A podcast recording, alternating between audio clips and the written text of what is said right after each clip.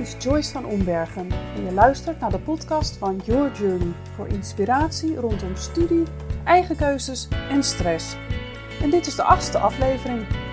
In eerdere afleveringen van deze podcastserie heb ik het gehad over hoe je een keuze kunt maken ten aanzien van je studie.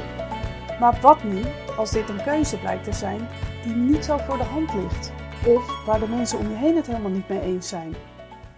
Nou, belangrijk is dat wanneer jij een keuze maakt en je zeker weet dat dit de juiste keuze is voor jou, om dan echt te gaan staan voor die keuze en je er niet vanaf te laten brengen. Het is namelijk jouw keuze en daar heb je recht op.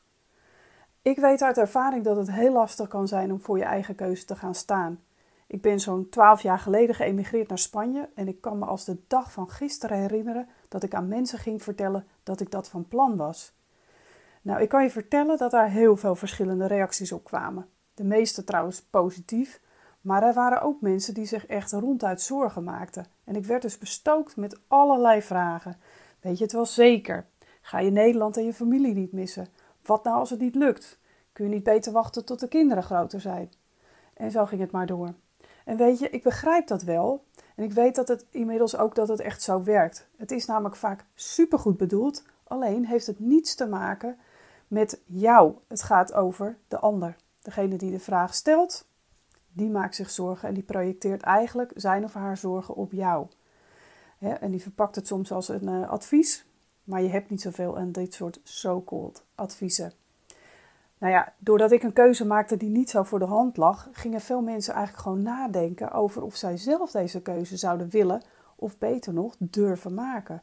En heel eerlijk, natuurlijk wist ik helemaal niet waar ik aan begon.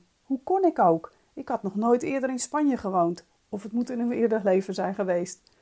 Maar ik wist één ding zeker: ik moest het doen. Ik wilde niet op mijn 65e terugkijken en denken: had ik maar. En door het te gaan doen, kon het dus eigenlijk al niet mislukken.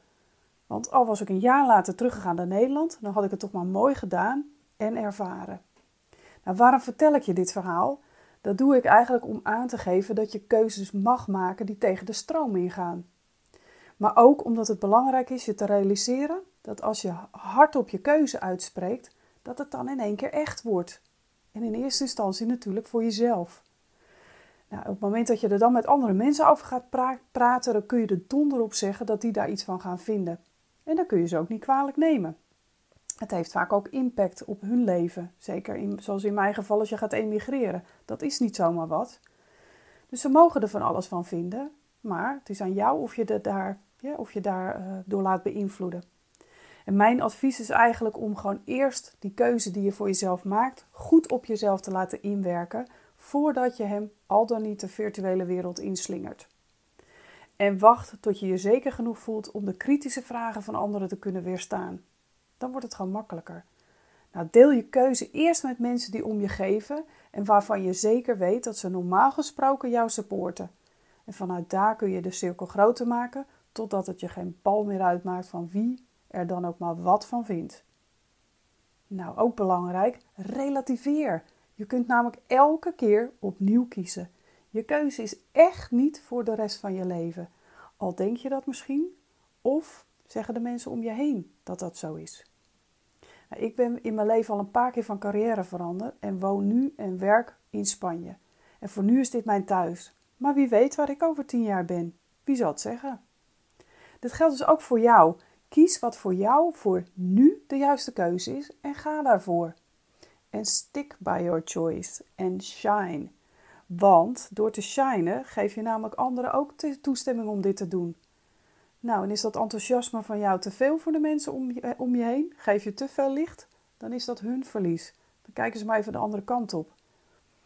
Nou, en misschien heb je wel eens de Nelson Mandela uh, inauguratiespeech uh, geluisterd. Hij verwoordde het heel mooi. Hij zei: Wij vragen ons af: wie ben ik om briljant te zijn? Prachtig, talentvol, fantastisch. Maar wie ben jij om dat niet te zijn? Nou, hiermee ben ik alweer aan het eind van deze aflevering gekomen. Wil je meer weten over studie, stress en eigen keuzes? Ga dan naar yourjourney.academy en volg ons op Spotify. Bedankt voor het luisteren en tot de volgende keer.